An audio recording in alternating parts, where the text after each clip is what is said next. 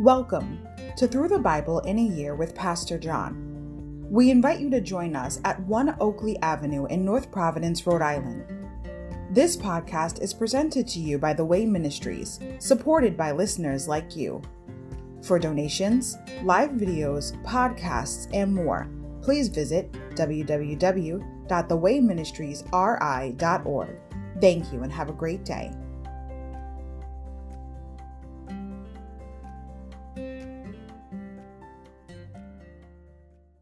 Hi, everybody. Welcome to Through the Bible in a Year with Pastor John. So glad you could join me today to get a portion of God's Word. Today we're going to begin a new book, the book of John. But before we get started, I want to say congratulations for reading through the book of Luke with me. It has been a fantastic, awesome journey so far as we get to learn all about our Creator and our Savior, the Lord Jesus, through the Gospels we read together. It's just been an awesome journey for me. It's been blessing me so far, and it's a blessing for me to do it for you, and I hope it's a blessing for you also. Okay, let's introduce the book of John and get started. John. Even though the book of John covers the same basic outline of Jesus' life as the other three gospels, it displays marked differences in content and viewpoint. John highlights many encounters with the Son of God that are found nowhere else the miracle at Cana, the visit by Nicodemus, the Samaritan woman at the well, a lame man at the pool of Bethsaida, the man born blind, the beloved Lazarus, John's choices of what to include are governed by a clear goal. These are written so that you may continue to believe that Jesus is the Messiah, the Son of God. Chapter 20, verse 31. Vital statistics. Author. John the Apostle, son of Zebedee, and the brother of James the Apostle. Date written around AD 90. Purpose to show that Jesus is the Messiah, the Son of God, and that all who believe in him will have eternal life. Themes Jesus as the unique Son of God, eternal life, the Holy Spirit, light versus dark, Jesus' I am declarations. Dame 299, October 25th, John chapters 1 and 2. Manifestation of the Son of God. Overview. The opening of John's Gospel makes it clear that he is given a different perspective on the life and ministry of Jesus Christ than did the other three Gospel writers. John begins with the pre-existence and deity of the Word the one who became human to reveal who God is and to fulfill God's promise of a Messiah to Israel. Proclaiming the identity of Jesus as the chosen one of God is the ministry of John the Baptist, who leads his disciples to become Jesus' first followers. At a wedding in Cana, Jesus demonstrates his miraculous power for the first time. Later in Jerusalem, his zeal for his father's house causes him to challenge the status quo, an act which forces an early confrontation over his claims. Chapter 1 The Identity of the Son of God, affirmed. Chapter 1 verses 1 to 18, by God, proclaimed. Chapter 1 verses 19 to 34, by John, acknowledged chapter 1, 35 to 51, by disciples. Chapter 2, the authority of the Son of God over nature. Insight, a handy outline in a handy place. John 1, 1 to 4. Prologue, 1, 1 to 4. Description, revelation of the Son of God expanded in chapter 1, verse 19 to 6, 71. Prologue, chapter 1 verses 5 to 11 description rejection of the son of god. Expanded in chapter 7 verse 1 to 12 verse 50 prologue 1 12 to 18 description acceptance of the son of god. Expanded in chapter 13 verse 1 to chapter 21 verse 25 insight which prophet? John 1 21 the people had already asked John if he was Elijah, who was prophesied to return one day, Malachi 4 5. So who was this other prophet they expected? John 1:21. In Deuteronomy 18:15, Moses told the Israelites that a prophet like him would come one day and that they must listen to him. The prophet like Moses, as he was known a deliverer, rescuer, and representative of God's covenant, was highly anticipated. Later, the people figured out who the prophet was. You could read about their discovery in John chapter 6 verse 14 and chapter 7 verse 40. John chapter 1 Prologue Christ the eternal word. In the beginning, the word already existed. The word was with God and the word was God. He existed in the beginning with God. God created everything through him and nothing was created except through him. The Word gave life to everything that was created, and His life brought light to everyone. The light shines in the darkness, and the darkness can never extinguish it. God sent a man, John the Baptist, to tell about the light, so that everyone might believe because of his testimony. John himself was not the light. He was simply a witness to tell about the light. The one who is the true light, who gives light to everyone, was coming into the world. He came into the very world he created, but the world didn't recognize him. He came to his own people, and even they rejected him. But all who believed him and accepted him, he gave the right to become children of God.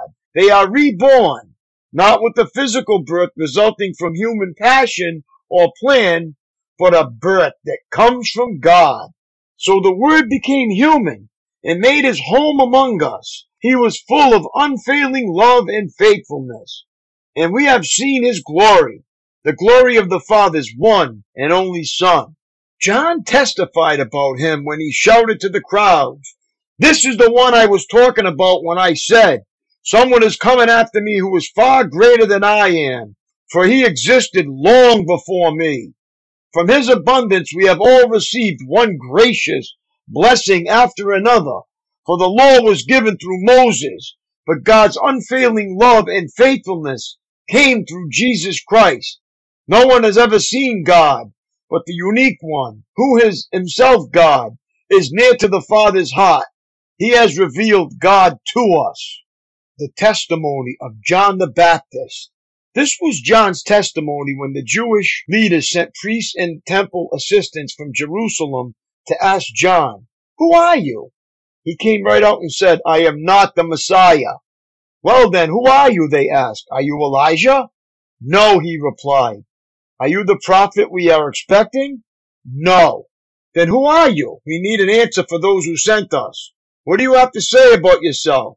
John replied in the words of the prophet Isaiah, I am a voice shouting in the wilderness, clear the way for the Lord's coming. Then the Pharisees who had been sent asked him, if you aren't the Messiah or Elijah or the prophet, what right do you have to baptize? John told them, I baptize with water, but right here in the crowd is someone you do not recognize. Though his ministry follows mine, I'm not even worthy to be his slave and untie the straps of his sandal. This encounter took place in Bethany, an area east of the Jordan River where John was baptizing. Jesus, the Lamb of God. The next day, John saw Jesus coming toward him and said, Look, the Lamb of God who takes away the sin of the world. He is the one I was talking about when I said, A man is coming after me is far greater than I am, for he existed long before me. I did not recognize him as the Messiah, but I have been baptized with water so that he might be revealed to Israel. Then John testified, I saw the Holy Spirit descending like a dove from heaven and resting upon him. I didn't know he was the one, but when God sent me to baptize with water, he told me, the one whom you see the Spirit descend and rest is the one who will baptize with the Holy Spirit. I saw this happen to Jesus. So I testify that he is the chosen one of God, the first disciples. The following day, John was again standing with two of his disciples. As Jesus walked by, John looked at him and declared, Look, there is the Lamb of God. When John's two disciples heard this, they followed Jesus. Jesus looked around and saw them following. What do you want? He asked them. They replied, Rabbi, which means teacher. Where are you staying? Come and see, he said. It was about four o'clock in the afternoon when they went with him to the place where he was staying, and they remained with him the rest of the day. Andrew, Simon Peter's brother, was one of these men who heard what John said and then followed Jesus. Andrew went to find his brother Simon and told him, We have found the Messiah, which means Christ. Then Andrew brought Simon to meet Jesus. Looking intently at Simon, Jesus said, Your name is Simon, son of John, but you will be called Cephas, which means Peter. The next day, Jesus decided to go to Galilee. He found Philip and said to him, Come follow me.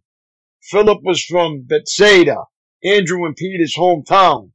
Philip went to look for Nathanael and told him, we have found the very person Moses and the prophets wrote about. His name is Jesus, the son of Joseph from Nazareth. Nazareth, exclaimed Nathanael. Can anything good come from Nazareth? Come and see for yourself, Philip replied. As they approached, Jesus said, Now here is a genuine son of Israel, a man of complete integrity. How do you know about me? Nathanael asked. Jesus replied, I could see you under the fig tree before Philip found you. Then Nathanael exclaimed, Rabbi, you are the Son of God, the King of Israel. Jesus asked him, Do you believe this just because I told you I had seen you under the fig tree? You will see greater things than this. Then he said, I tell you the truth, you will all see heaven open and angels of God going up and down on the Son of Man, the one who is the stairway between heaven and earth. John chapter 2. The wedding at Cana. The next day, there was a wedding celebration in the village of Cana in Galilee. Jesus' mother was there, and Jesus and his disciples were also invited to the celebration. The wine supply ran out during the festivities, so Jesus' mother told him, they have no more wine. Dear woman, that's not our problem, Jesus replied. My time has not yet come. But his mother told the servants, do whatever he tells you. Standing nearby were six stone water jars, used for Jewish ceremonial washing. Each could hold 20 to 30 gallons. Jesus told the servants, fill the jars with water. When the jars had been filled, he said, now dip some out and take it to the master of ceremonies. So the servants followed his instructions. When the master of ceremonies tasted the water that was now wine, not knowing where it had come from, though of course the servants knew, he called the bridegroom over. A host always serves the best wine first, he said. Then when everyone's had a lot to drink, he brings out the less expensive wine. But you have kept the best until now.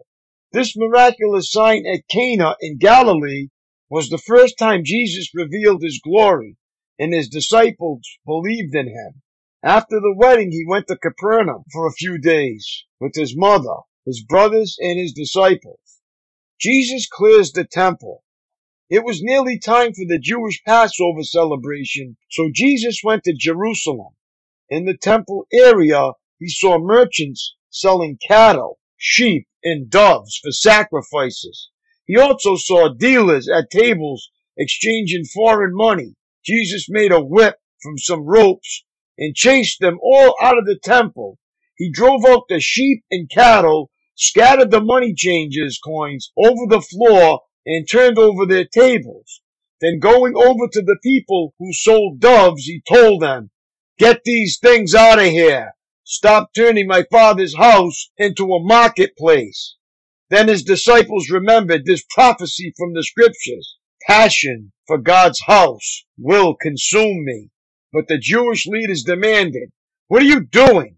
If God gave you authority to do this, show us a miraculous sign to prove it. All right, Jesus replied, destroy this temple, and in three days I will raise it up. What? They exclaimed. It has taken 46 years to build this temple, and you can rebuild it in three days?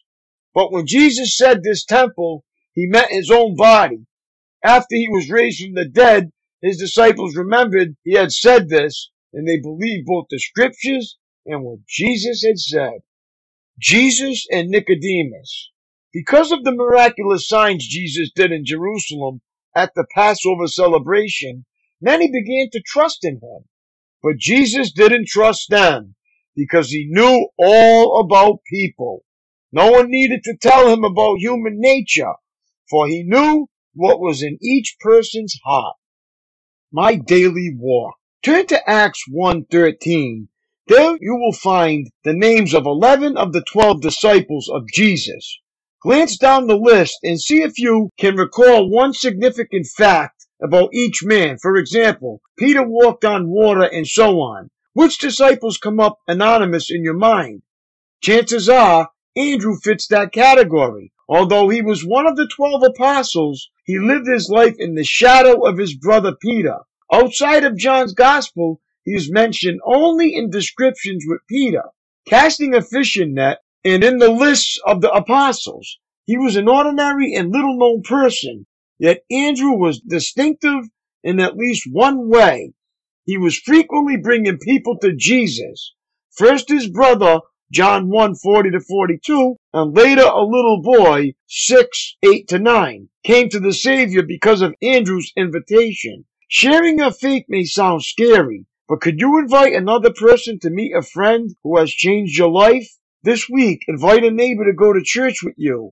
You'll both be glad you did. The object in witnessing is not to win arguments, but to win disciples. That is so true. That's all for today, my friends. It was great reading along with you. Have a great day and God bless. And keep on being faithful and God will bless you. And I will see you tomorrow. Lord willing, peace.